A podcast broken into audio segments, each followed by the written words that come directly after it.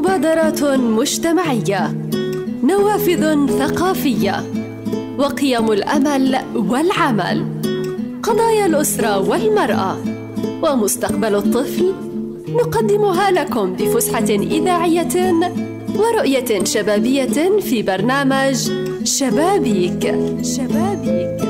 أكتر شي بحبه بهالبيت هو الشبابيك.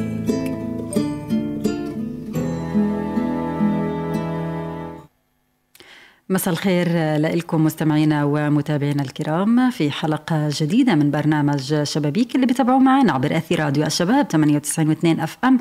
وكمان بنحب نرحب بكل اللي انضموا لنا على صفحتنا على الفيسبوك راديو الشباب وعلى موقعنا الإلكتروني الشباب راديو dot ps أهلا بكم في هذه الحلقة. عنوانها زوايا إبداعية مشروع يعزز طاقات آه، الأطفال الإبداعية واكتشاف مواهبهم. هذا المشروع طبعا بتنفذه جمعية هيئة هيئة المستقبل للتنمية. والآن مستمعينا ومتابعينا الكرام بنرحب بضيفتنا اللي انضمت لنا داخل الاستوديو الدكتورة يعني ولاء مدوخ. هي منسقة مشروع بهيئة المستقبل للتنمية. أهلا بك دكتورة ولاء. أهلا وسهلا فيكي. نورتينا في راديو الشباب. شكرا كثير لكم نورنا بوجودكم. يعني اليوم دكتورة ولاء بنحكي عن مشروع عنوانه Creative Corners كيف تطورت هاي الفكرة ومن وين إجت هاي الفكرة؟ خلينا نحكي عن تفاصيل أكثر بهاي الفكرة فكرة المشروع اللي بتعزز طاقات الأطفال. فكرة Creative Corner آه، بالأساس إجت من آه، المبادرة الثورية اللي في الهند صارت في سنة الألفين. اللي قادها الدكتور متري سوغاتا متري على أساس استغلال عدم خبرة الأطفال باستخدام الحواسيب في فجوات. نعم. ويصير في عندهم خبرة. كانت مبنية هذه المبادرة الثورية على concept على مفهوم المفهوم هذا هو بال English بنحكي عنه the hole in the wall يعني حفرة في الحائط أو في الجدار نعم. فإنه بيكون فيش عنده خبرة وبصير في عنده خبرة من خلال الممارسة مم. آه، Delia Arts Foundation اللي أنشأت المشروع وبتموله آه، عملت إعادة هيكلة للمفهوم لمفهوم آه، الثوري هذا في اللي صار في الهند. وبناء على وجود فجوات للأطفال يعني عند موجودة هذه الفجوات عند الأطفال في استخدام التكنولوجيا اللي لها علاقة بتعلم اللغات والفنون والموسيقى. نعم. فتم آه، إعادة هيكلة لهذا المفهوم وتم آه، إنشاء وحدات آه، تجريبية متنقلة في عدة دول من العالم في سنة 2022 نعم. كان في توزيع ل 18 وحدة متنقلة لمراكز ثقافية مختلفة ولما كان التغذية الراجعة من الأطفال والتقييم إنه كتير حبوا المشروع وكتير حبوا الفكرة وكتير كانوا سعداء تم تبني الفكرة إنه يصير في وحدات ثابتة والوحدات الثابتة هذه تكون في المدارس وتكون في المراكز المجتمعية في أكثر من منطقة في العالم. وبدأ آه، آه، في السياق الاقتصادي تم اختيار تونس لتكون من أوائل الدول في التجربة هاي. تم حتى الآن على الأقل وجود عشر وحدات ثابتة ل Creative Corner في المدارس بموافقة وزارة التربية والتعليم في تونس. وبعد هيك شوي شوي انتقلت الفكرة لغزة ولفلسطين والمشروع حاليا بده يتنفذ في غزة والضفة. Creative Corner هو عبارة عن آه، وحدة الوحدة هاي هي عبارة عن صندوق خشبي مثبت عليه tablet ال tablet مرتبط ب keyboard وسماعات headphones نعم. و mic و sound card و power bank يعني عدة أجهزة يعني هل المشروع تم تنفيذه ولا لسه قائم؟ لا المشروع حاليا في مرحلة التحضير له وانطلاقه نعم. لكن في وحدة تجريبية تم إنشائها في مركز ديليا في غزة آه، في الإجازة النصفية بين الفصلين الأول والثاني من هذا العام نعم. آه، كان في مجموعة من الأطفال آه، في مخيم لمدة ثلاث أيام استفادوا من الوحدة جربوها شفنا ردود أفعالهم وردة فعلهم على استخدامهم لل unit هاي للوحدة هاي اللي نعم. هي الوحدة الإلكترونية نعم. استخدموا التابلت كان في أنشطة في تطبيقات على التابلت طب يعني انت ممكن تطلعينا على الشغلات اللي ممكن تكون موجودة على التابلت واللي جربوها الأطفال في هاي الوحدة تحديدا في هاي الفترة تبعت إجازة نصف السنة أو الأولى كان في تطبيقات هي تطبيقات متعددة. في تطبيقات خاصة باللغة الإنجليزية زي تطبيق ال Duolingo و Khan Kids وال Lingokids و Mozilla و Word Play. آه، كان في تطبيقات أخرى خاصة بالفنون آه، زي تعديل الصور وتعديل الرسومات. وكان في تطبيقات أخرى موسيقية. آه، زي تطبيق Music Tutor Perfect Piano يعني عدة تطبيقات صراحة. فكان الأطفال آه، بيجربوا هاي التطبيقات زي ما إحنا شايفين على الشاشة يعني هيك. بالضبط. تقريبا. اشرحي لنا أكثر عن هاي الفكرة. يعني كيف بيطبقوها الأطفال؟ مين الأطفال اللي بيتم استهدافهم؟ شو الأشياء اللي هل كمان سهل على الأطفال يعني يتعلموا الموسيقى؟ مين اللي بدربهم تفاصيل أكثر عن هذا عن هذا المشروع وعن تجربة الأطفال زي ما إحنا شايفين على الشاشة الآن. آه، هلأ المشروع آه، بيعمل على تنمية مهارات الأطفال التكنولوجية وإنهم يستخدموا التطبيقات بشكل مستقل. نعم. مش بشكل إنه أنت بدك تكوني مسؤولة عنهم. أه. بس إحنا حلو. كيف بدنا نأمن على الطفل إنه هو يستخدم التطبيق وما يروح للألعاب وما يروح للأشياء اللي إحنا بنخاف عليه منها؟ ف creative mode هو عبارة عن mode موجود على التابلت. آه بيقدرش نعم. الطفل يطلع من هذا التطبيق على تطبيق تاني طول ما هو ال mode شغال نعم. فدور المعلم أو دور ولي الأمر أو دور الميسر توجيه. في المركز الاجتماعي مه. في المركز المجتمعي هو دور توجيهي مه. دور يضبط عملية الطفل يتأكد إنه الطفل فعلا بيستخدم ال creative mode وهو ال creative mode هو اللي شغال على التابلت فهو آمن لاستخدام الأطفال ومتاح للأطفال إنهم يستخدموه بشكل مستقل والأطفال ما شاء الله عنهم, يعني في العصر الحالي مش محتاجين التعليم التقليدي قد ما هم محتاجين التعليم بالممارسة وإنهم هم يستخدموا التطبيق بأنفسهم ومعظم التطبيقات هاي التكنولوجيا كمان. آه هاي الفكرة اللي هي مبنية عليها. دكتورة ولاء يعني الأطفال لما بيستخدموا الجوالات في البيت يمكن هذا الشيء بيساعدهم أكثر أثناء التطبيق في هذا المشروع. فيعني كمان مهم جدا نعرف كيف بيتم توظيف التكنولوجيا الحديثة في تعليم الأطفال واكتشاف طاقاتهم الإبداعية. كمان مهم نعرف شو التأثير الإيجابي اللي بتحدثه هاي الطريقة عليهم. إيه تمام. هو في بس من خلال كلامك قلتي إنه الأطفال اللي بيكون في عندهم تابلتس في البيت أو بيكون في عندهم جوال. نعم. فإحنا بدنا نحاول نستهدف الأطفال اللي هم محرومين أصلا من هاي الأشياء ونحاول إحنا نوصل لهم.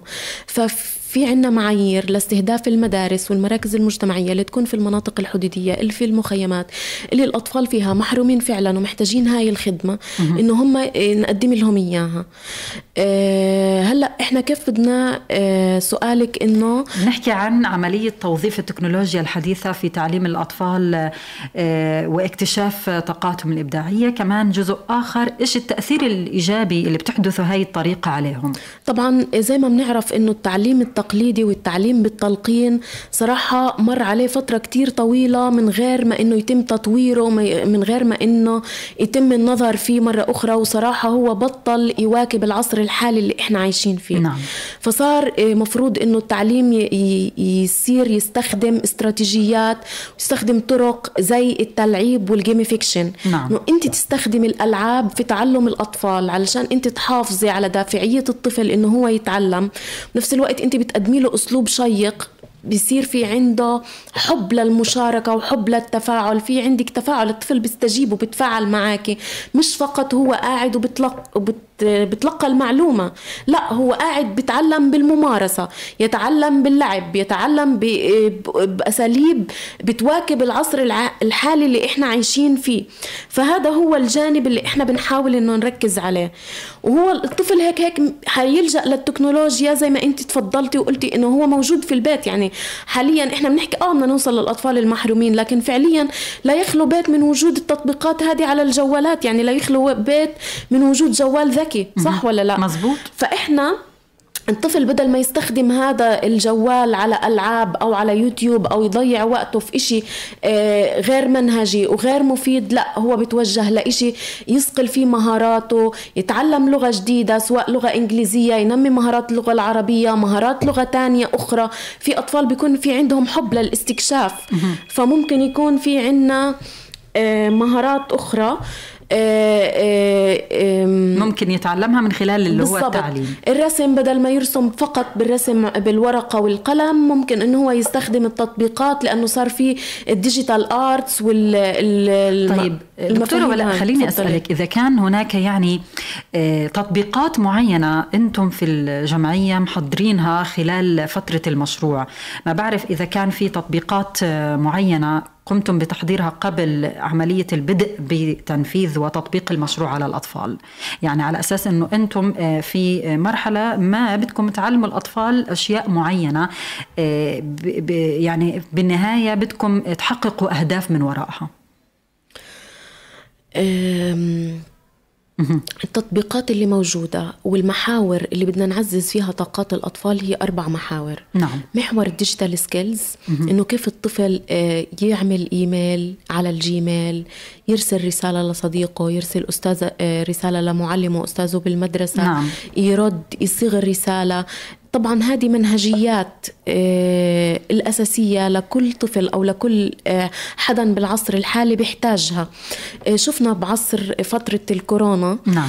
كان تم التوجه لل Google Classroom والصفوف الافتراضية وكان في مجموعات الواتساب فكتير من الضروري مهم جدا إنه الطفل يتعلم مزبوط. الأساسيات هذه إرسال الإيميل يتواصل علشان كده خلينا نكون صريحين بفترة كورونا اللي كان قائم بمهمة إرسال الإيميلات هم الأمهات. صحيح. فكان الإشي جاهز من وراء يعني الأطفال. فهذا اللي بده يعني بده يخليني أسألك إيش الهدف من وراء يعني تعليم الأطفال هاي الشغلات في سن صغير كتير نقدر نقول؟ قديش السنوات اللي ممكن أنتم تعلموا الأطفال فيها هاي الشغلات؟ آه، هو التطبيقات آه، بتنقسم آه، لعدة فئات. نعم. يعني إحنا بنستهدف الأطفال من سن خمسة لتسعة هدول يعتبروا المبتدئين. من سن عشرة ل 13 الفئة المتوسطة ومن نعم. 14 ل 18 الفئة المتقدمة. فطبعا كل فئة على حسب آه، إيش في عندها خلفية سابقة تقدر إنها تستخدم التطبيق. يعني مثلا دويلينجا بيطلب منك إنك أنت تحطي آه، إيش الليفل تبعك المستوى مستوى نعم. اللغة أنت وين مه. فبناء على المدخلات اللي أنت بتعطيها إياها بيعطيكي هو الإشي اللي أنت بدك تشتغلي عليه غير هيك في عنا إحنا خطط تفصيلية لكل مرحلة كيف إنه إيش الخطة وإيش التطبيق اللي بدها تستخدمه ومن أي وقت لأي وقت. يعني في خطة تفصيلية بالضبط بتوضح لحدا المسؤول اللي عن الطفل إنه بده يستخدمها اليوم عنده. مثلا حنبدأ باللغة الإنجليزية لل numbers وال alphabets بعد هيك رح ننتقل لأشياء مبسطة في ال grammar بعد هيك في عنا vocabs معينة. مثلا vocabs أنواع المأكولات الفواكه الملابس الألوان على حسب بتتدرج يعني. فالتطبيق حيتناول كل هذه الأشياء بناء على مستوى الطفل. الطفل ونفس الشيء يعني أنا أعطيتك مثال على اللغة الإنجليزية بس نفس الشيء في للتطبيقات الأخرى اللي لها علاقة بالفنون وإلها علاقة بالموسيقى. يعني هي الأربع محاور اللي إحنا بنحكي فيها قلت لك ال digital skills اللغات وممكن كمان يتم تطوير تطبيقات باللغة العربية وبال math بالرياضيات وبالعلوم وكمان تطبيقات الفنون زي Dark Photo و Lightroom و Photoshop Express وتطبيقات الموسيقى.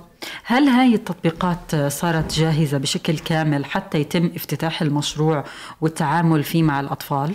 التطبيقات الحالية اللي أنا حكيت فيها موجودة على التابلت تمام. موجودة حاليا تمام. إحنا بمرحلة توريد المواد الإلكترونية ومرحلة تجهيز الزوايا الخشبية بعد ما تجهز حيتم تثبيت ال creative mode على ال tablets طبعا التطبيقات اللي أنا حكيت فيها حاليا موجودة متاحة آه، وفي طور إضافة وتعديل آه، تطبيقات أخرى يتم إضافتها على ال creative mode. تمام.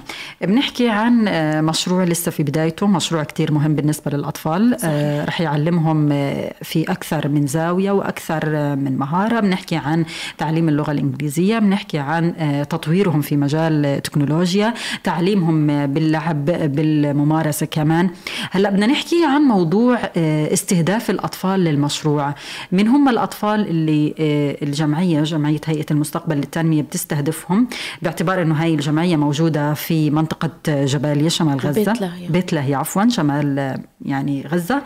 آه، هل هم الأطفال اللي بيتم استهدافهم هم آه، من سكان المنطقة هي الفئة المستهدفة أم مناطق أخرى؟ تفاصيل أكثر في هذا المشروع علشان حتى الناس اللي بيسمعونا الآن وحابين أطفالهم يعني يكونوا آه، منخرطين في هذا المشروع يقدروا يلجأوا لكم يقدروا يستفيدوا من هاي المشاريع بالنسبة للأطفال. خاصة أنه إحنا دكتورة ولاء خلينا نكون معترفين بأنه أطفال قطاع غزة غزة تحديدا بيعانوا من ظروف الحصار العدوانات المتكررة على قطاع غزة. في كثير من الشغلات اللي ممكن تأثر على واقع ونفسية الأطفال. فمهم جدا أنه يكون في مثل هذا النوع من المشاريع. تمام. آه، أول حاجة خليني أوضح آه، عدة نقاط. نعم. النقطة تفضل. الأولى آه، إلها علاقة بالستيك هولدرز اللي هم الفئات المعنية من المشروع. فأنا عندي أماكن المشروع مفروض تكون في المدارس والمراكز المجتمعية صح هيئة المستقبل للتنمية مقرها بيت لاهية لكن إحنا بننفذ المشروع في غزة والضفة مش بس في غزة ولا فقط في منطقة بيت لاهية ولا محافظة الشمال يعني آه، الوحدات الإلكترونية حيتم توزيعها بالاتفاق مع وزارة التربية والتعليم ومع الأونروا نعم. في كل محافظات قطاع غزة وكذلك بالضفة برضو في تواصل. فحيتم اختيار المدارس بناء على معايير. الأطفال حيكونوا متواجدين في هاي المدارس. معايير اختيار المدارس طبعا أنه تكون واقعة ضمن محافظات قطاع غزة أو آه، المحافظات في نعم. الضفة والقطاع. آه، المدارس تكون يعني يفضل أنها تكون في مناطق مهمشة. آه، إحنا عارفين إنه صعوبة تواجد الكهرباء في طول طول الوقت الدراسي خلال اليوم الدراسي كله.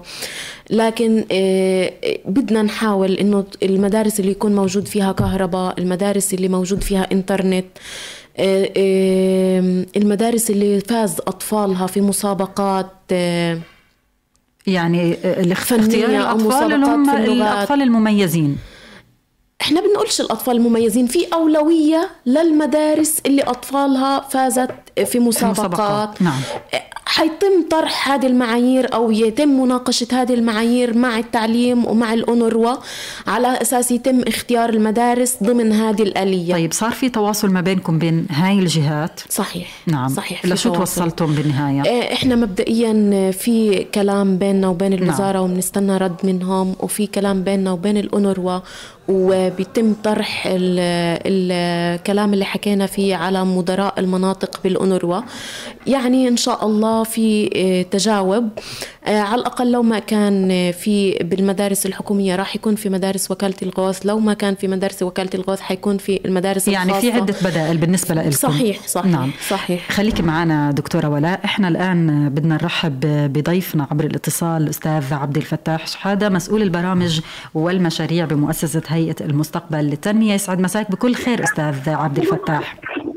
هلا يسعد مساك أهلا وسهلا. يا هلا فيك. إحنا في البداية حابين نتعرف أكثر ونحب ونعرف السادة المستمعين عن جمعية هيئة المستقبل للتنمية اللي بتقدم مثل هذا النوع من المشاريع. حابين نعرف أكثر عن هاي الجمعية؟ تفضل. بس إذا ممكن تكون في مكان هادي أكثر أستاذ عبد الفتاح. أيوه. نعم. الآن أسمعك. تفضل. آه معلش ثاني بس ما سمعت السؤال. أول شيء بنرحب فيك في برنامج شبابيك وعبر راديو الشباب 98.2 FM. آه، معنا طبعا داخل الاستوديو دكتورة ولاء مدوخ زميلتك. آه، الآن إحنا حابين نتعرف أكثر عن جمعية هيئة المستقبل للتنمية. مين هاي الجمعية؟ متى تأسست؟ وشو الأنشطة اللي بتقدمها للفئة المستهدفة؟ تفضل. تمام. يعطيك العافيه هيئة المستقبل للتنمية هي مؤسسة أهلية فلسطينية بتعمل في قطاع غزة بشكل أساسي تحديدا في شمال قطاع غزة. تاسست عام 2003 وبتشتغل ضمن ثلاث برامج أساسيين برنامج الحماية وبرنامج التمكين الاقتصادي وبرنامج القطاع البيئة نشتغل من خلال مجموعة من الشركاء نعم. المحليين والدوليين زي آه، زميلتي ولاء موجودة اليوم آه، خلال الشراكه مع مؤسسة ديليا نعم.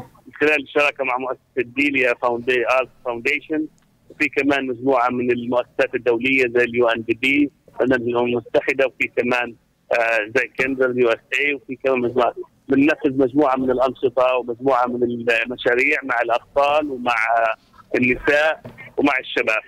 جميل. آه آه خلينا نحكي كمان عن ال- الأهداف اللي بتسعى المؤسسة آه، إلى تحقيقها من جراء يعني تنفيذ مثل هذا النوع من الأنشطة المفيدة بالنسبة للأطفال. تفضل. إحنا إحنا بنشتغل مع المجتمع المحلي على التنمية المستدامة في مجالات التعليم بشكل أساسي بنكون مساندين للجهد الوطني وللخطة الوطنية في مجالات التعليم في مجالات الحماية الدعم النفسي على سبيل المثال.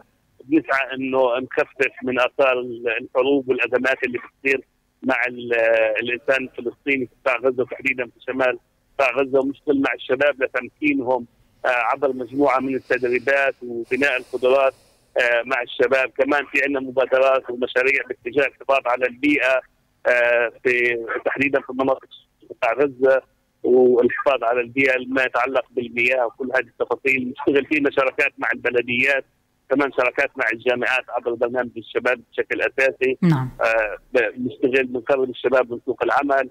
هذا واحد من أهدافنا بن- بنحقق لهم اللي هو التنمية ال- ال- الاقتصادية أو انهم يكونوا قادرين على الاستقلال الاقتصادي بشكل قوي. رائع. آه، نشتغل مع النساء بمفهوم الحماية. آه، كمان عندنا تدخلات مع النساء في مجال الدعم مش بس في مجال الدعم النفسي كمان في التمكين الاقتصادي نعم. نعمل لهم مشاريع وبندعمهم دعم مشاريعهم القائمة. خليني أسألك سؤال وهذا السؤال اللي دائما بحب أسأله لضيوفي من مؤسسات المجتمع المدني. هل بيتم آه، دمج الأشخاص آه، ذوي الإعاقة ضمن أنشطتكم كنوع من آه، آه، يعني آه، موائمة الأشخاص ذوي الإعاقة ودمجهم آه، مع المؤسسات؟ صحيح. بيتم دمج الاشخاص ذوي الإعاقة باستمرار وفي نسبة معينة إحنا دائما بتكون موجودة. ولما بنفتح التسجيل لأي مبادرات أي انشطه آه، بنستهدف الاشخاص ذوي الإعاقة وبننسق مع الجهات اللي آه، بترعاهم تشتغل معهم بشكل أساسي. إحنا مؤسستنا ضمن يعني ضمن الفئه المستهدفة بتكون حسب حسب القانون. يعني آه، الفلسطيني على الأقل دائما بيكون في 3% آه، هذا على الأقل يعني. من الاشخاص ذوي الإعاقة المستفيدين من البرامج المختلفة وبنسعى نعم. انه نكونوا بنسعى انه نصل لهم كمان. نعم خلينا نحكي عن الجهود المبذولة من قبل المؤسسة من أجل تحسين واقع الفئات المستهدفة أنا كنت يعني بفكر أنكم تستهدفوا الأطفال فقط وإنما من يعني خلال حديثك معنا الآن بتحكي عن استهداف الشباب النساء ويعني فئات مستهدفة أخرى غير الأطفال صحيح إحنا نعم. بنستهدف ال- الاطفال والشباب والنساء بشكل أساسي. يعني هذول الثلاث أكثر ثلاث فئات يستفيدوا منا بشكل بشكل مباشر من أنشطة المؤسسة. نعم. طيب خلينا نحكي أو نستعرض بعض قصص النجاح اللي حققتوها خلال السنوات الماضية منذ يعني بدء نشأة المؤسسة وحتى اليوم. أكيد في قصص نجاح لمستموها وحققتموها أثناء يعني آه، تنفيذ بعض الأنشطة من قبلكم. تفضل.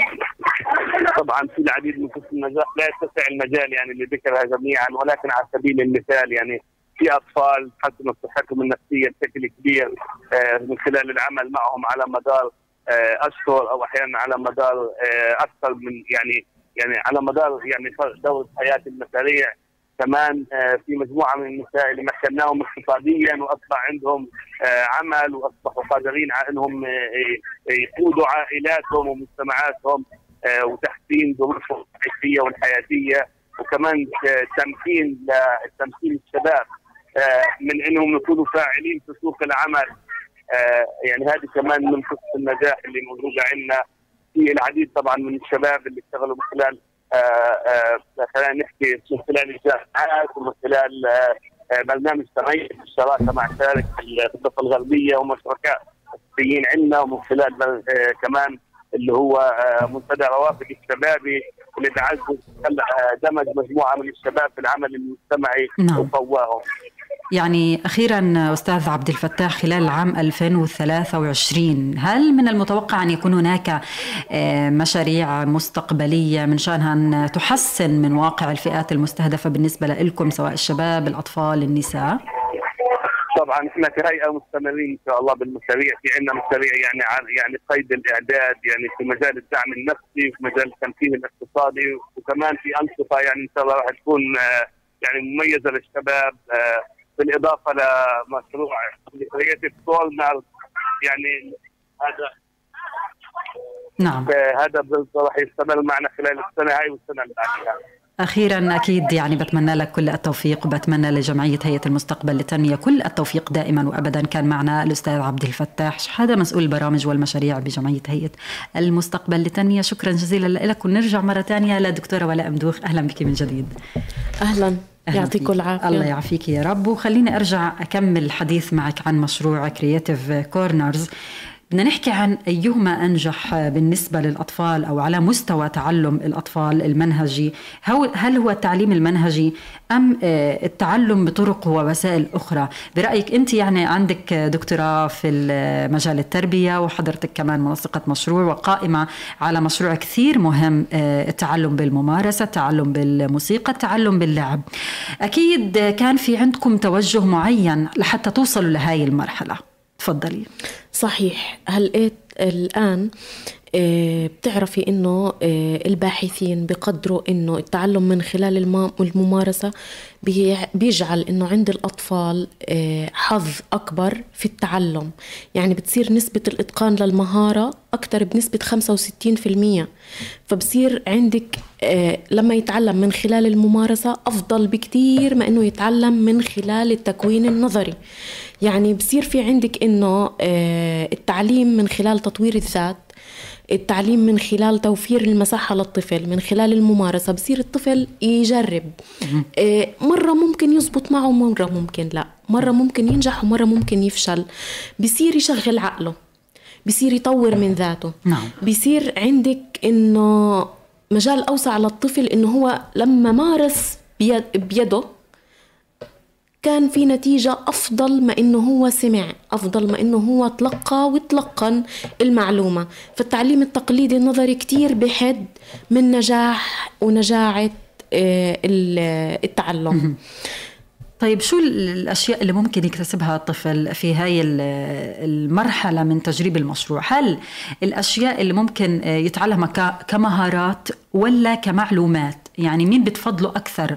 ولا الاثنين ممكن مع بعض ممكن يستفيد منهم خلال هاي التجربة؟ هو دائما المعلومة تصاحب المهارة. نعم. وهو بيكتسب المهارة من خلال الممارسة والمعلومة تتثبت في مخه من خلال ممارسته للمهارة. فهو بيتم آه، فيش فصل بين المعلومة وفيش يعني المعلومة والمهارة هم دائما يعني مصاحبين. ملاصقتان لبعض بالضبط. نعم. فالطفل بصير في عنده حرية اختيار إيش هو بده يتعلم من خلال التطبيق. على حسب مستواه على حسب هوايته هو إيش بحب إيش بفضل. البرامج هذه بتتكيف حسب مهاراته ومتطلباته بتحفزه للتعلم. م. زي ما حكينا عن طريق اللعب عن طريق إبقائه متحفز هي هذه بتصم بتصب في صميم البرنامج التعليمي. أنا لما أحكي معلومة اللغة الإنجليزية عبارة عن معارف ومعلومات يعني الجرامر الفوكاب ال... لما نحكي عن فنون آه هي بنحكي إنه مهارة بس برضه كمان لازم يكون فاهم إنه نعم. في أسس. مثلا في لون ما بيمشي مع لون في لون بيمشي مع لون صح ولا لا؟ أكيد طبعا هاي أساسيات. كل آه نفس الشيء بالنسبة للموسيقى. في معلومات بس هو لما يجي يطبق المهارة المعلومة لازم تكون موجودة عنده كمان. طيب على فرض إنه الطفل اللي بده يدخل بالأربع وحدات الموسيقى التكنولوجيا والرسم طفل مثلا ما بيحب الرسم. كيف بدك تقنعي هذا الطفل إنه يفوت هاي المرحلة؟ ما بيحب مثلا ما بده يتعلم لغة مش حابب. ما بيحب الموسيقى. فأنت علشان آه، تفوت طفل يتعلم كل هاي التجارب كيف ممكن تقنعوه أنتم كمؤسسة؟ آه، هلأ إحنا مش رح نغصب الطفل إنه هو يجي يتعلم بعدم إرادته أو بعدم اقتناعه. نعم. قلة اقتناعه أو قلة إذا هو فيش عنده قابلية لا في أطفال كتير عندهم قابلية. علشان هيك إحنا في بيننا وبين التعليم والأونروا مشاورات على كيفية اختيار الأطفال. ممكن مثلا كان في من ضمن ال ال الأفكار والمقترحة إنه مثلا يتم عمل إعلان للأطفال اللي حابين ينضموا لهاي الوحدات. لأنه في كتير أطفال بمحض يعني بكل إرادتهم حابين إنهم هم يكونوا جزء من هذا التعلم. فأنا ليش أروح لطفل مثلا مش مقتنع؟ فاهم علي؟ نعم. فالطفل حيشوف أقرانه. بدوا إنهم هم يتعلموا بدأ إنه يصير في عندهم أشياء جديدة وهو لا حيصير حابب إنه يعني هو من نابع مثلا ويتعلم. اللي هو الاهتمام الغيرة من الأقران هي هاي الشغلات اللي ممكن تخلي الطفل يتحفز أكثر إنه يفوت بكل البرنامج. تمام؟ ممكن طيب صح. حضرتك حكيتي يعني في بداية الحلقة إنه تم تنفيذ البرنامج نفسه هذا في تونس. صح. وفي دول يعني أخرى. خلينا نحكي عن طموحات ديليا آه، للفنون بهذا الصدد. هل وحكيتي إنه من تونس انتقل لغزة. هل ممكن نشوف البرنامج توسع أكثر على مستوى العالم؟ ليصبح يعني خلينا نقول آه، يعني شيء عالمي يمكن ممارسته في كل دول العالم. إن شاء الله. بس يعني مش حنقدر ننتقل للعالم كله مرة واحدة. هي الوحدات الثاء المتنقلة كانت في اليونان وانتقلت ل 18 بلد في ال 22 بعد هيك آه، هي المؤسسة مؤسسة ديليا موجودة أصلا في أكثر من دولة في العالم. صح مقرها اليونان لكن الفريق بيخصص كل سنة مكان معين يلتقي فيه لكن معظم الشغل بيكون أونلاين عن طريق اجتماعات افتراضية نعم. هلأ المؤسسة موجودة وين؟ موجودة في مصر في الجزائر في الكونغو في هايتي في ملاوي موزمبيق والبرازيل نعم.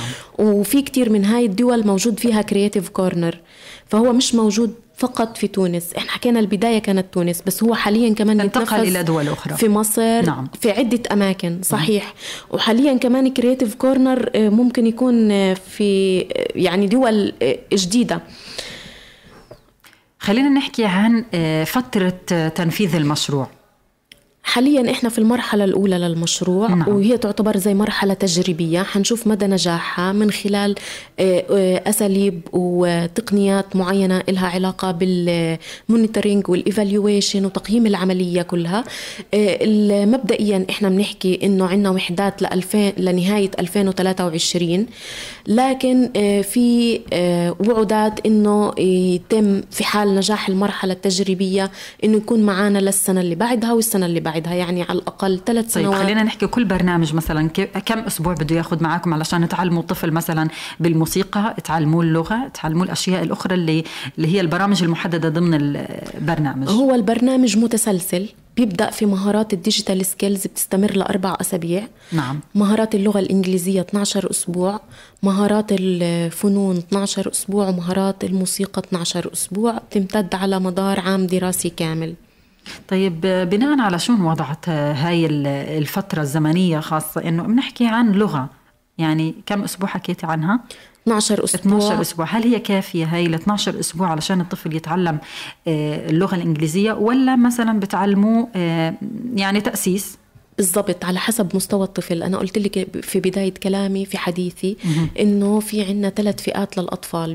بينقسموا الفئات لمبتدئين متوسطين ومتقدمين. نعم. الطفل المتقدم ما راح أتعامل معاه زي الطفل المبتدئ ولا حتكون ال detailed plan الخطة التفصيلية للأطفال اللي حيكونوا من عمر خمس لتسع سنوات زي الأطفال اللي من عمر 13 لعمر أو من عمر 14 لعمر 17 طبعا الخطة مختلفة تماما. فحيكون استخدام التطبيقات مختلف. المستويات اللي هم آه، والمعلومات والمهارات اللي بيتعرضوا لها مختلفة. نعم. يعني بيزكس أساسيات بتكون في الفئات العمرية الأقل. وفي الفئات العمرية الأعلى بتكون متقدمة أكثر نعم. مهارات اللغة الإنجليزية مش هعطيه أنا 12 مستوى يعني بتعرفي انت اللغات أكيد. على الأقل بده يوصل ل C1 لا أكثر ممكن لو ما بدك توصلي انت لمستوى ال professional المستوى يعني بدك توصلي ل C واحد C1 يعني بدك آه، عدة يعني فترة محترمة منيحة يعني أكيد طبعا. طويلة آه. مش آه.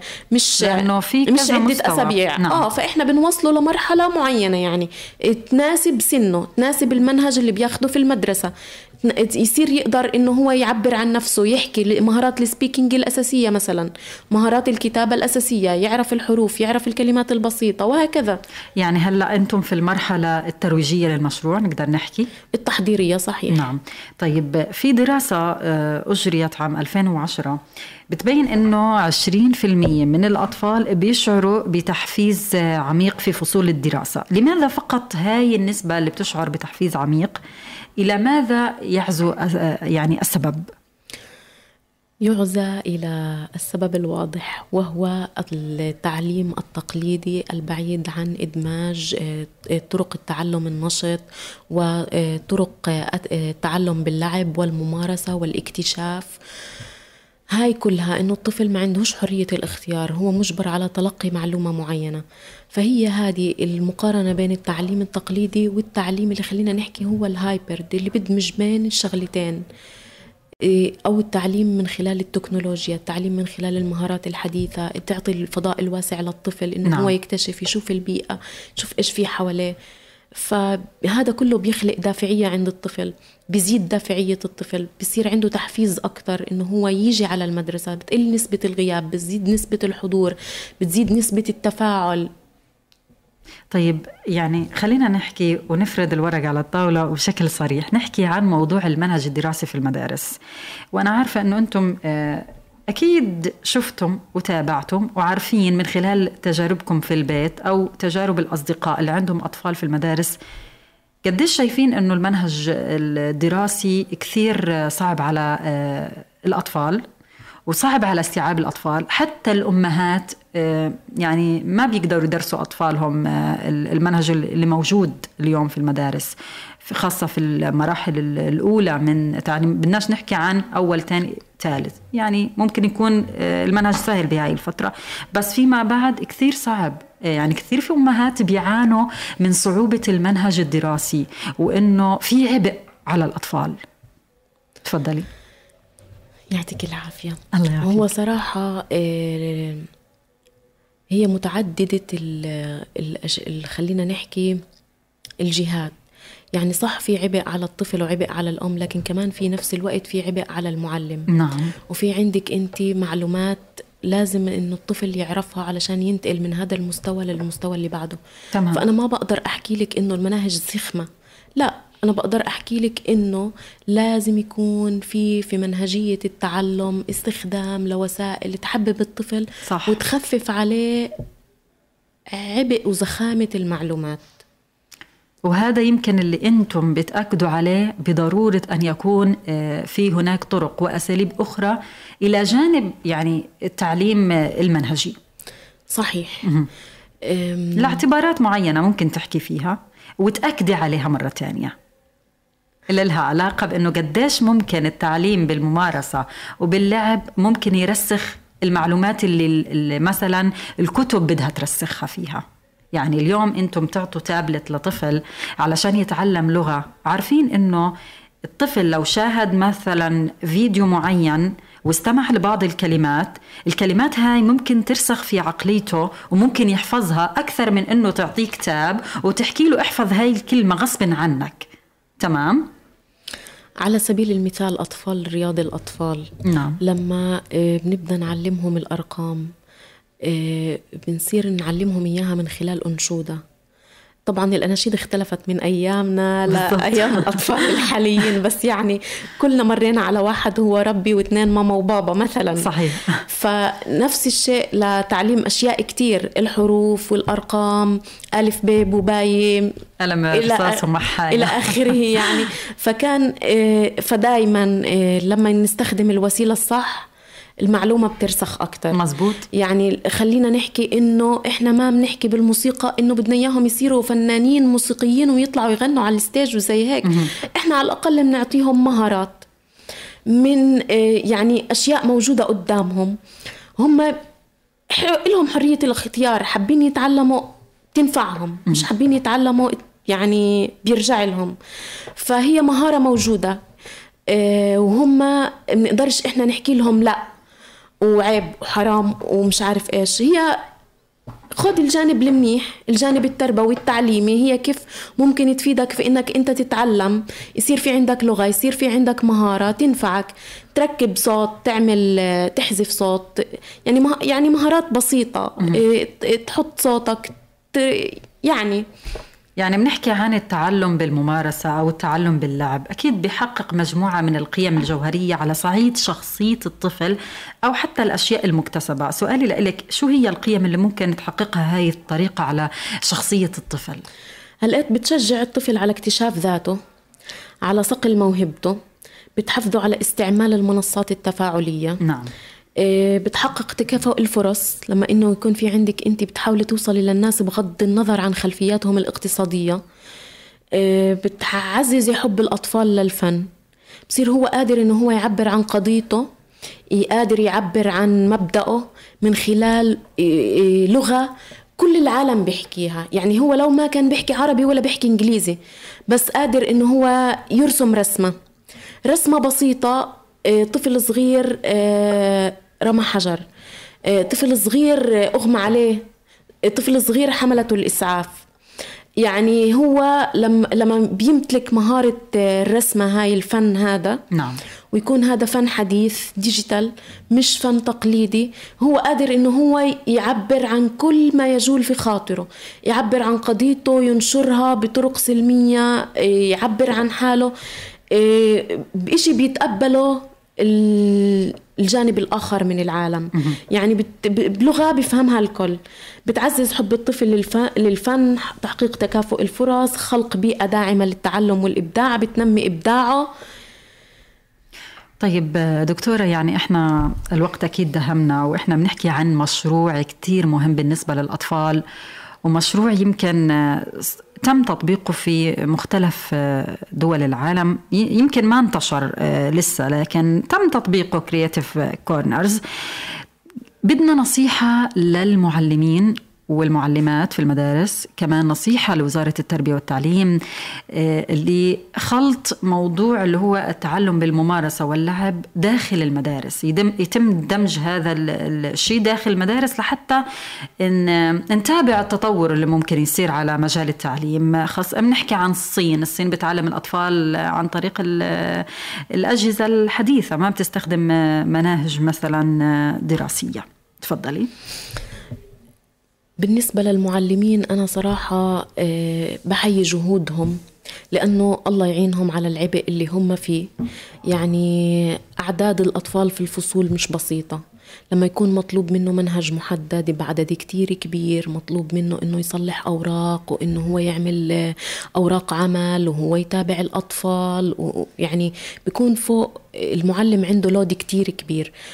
فبقدرش أنا من من مكاني آه، زي ما بيقولوا الايديه بالميه مش زي الايديه بالنار أقعد أقول لهم لا لازم أنتم تستخدموا الموسيقى ولازم تستخدم هي تو يعني توجهات.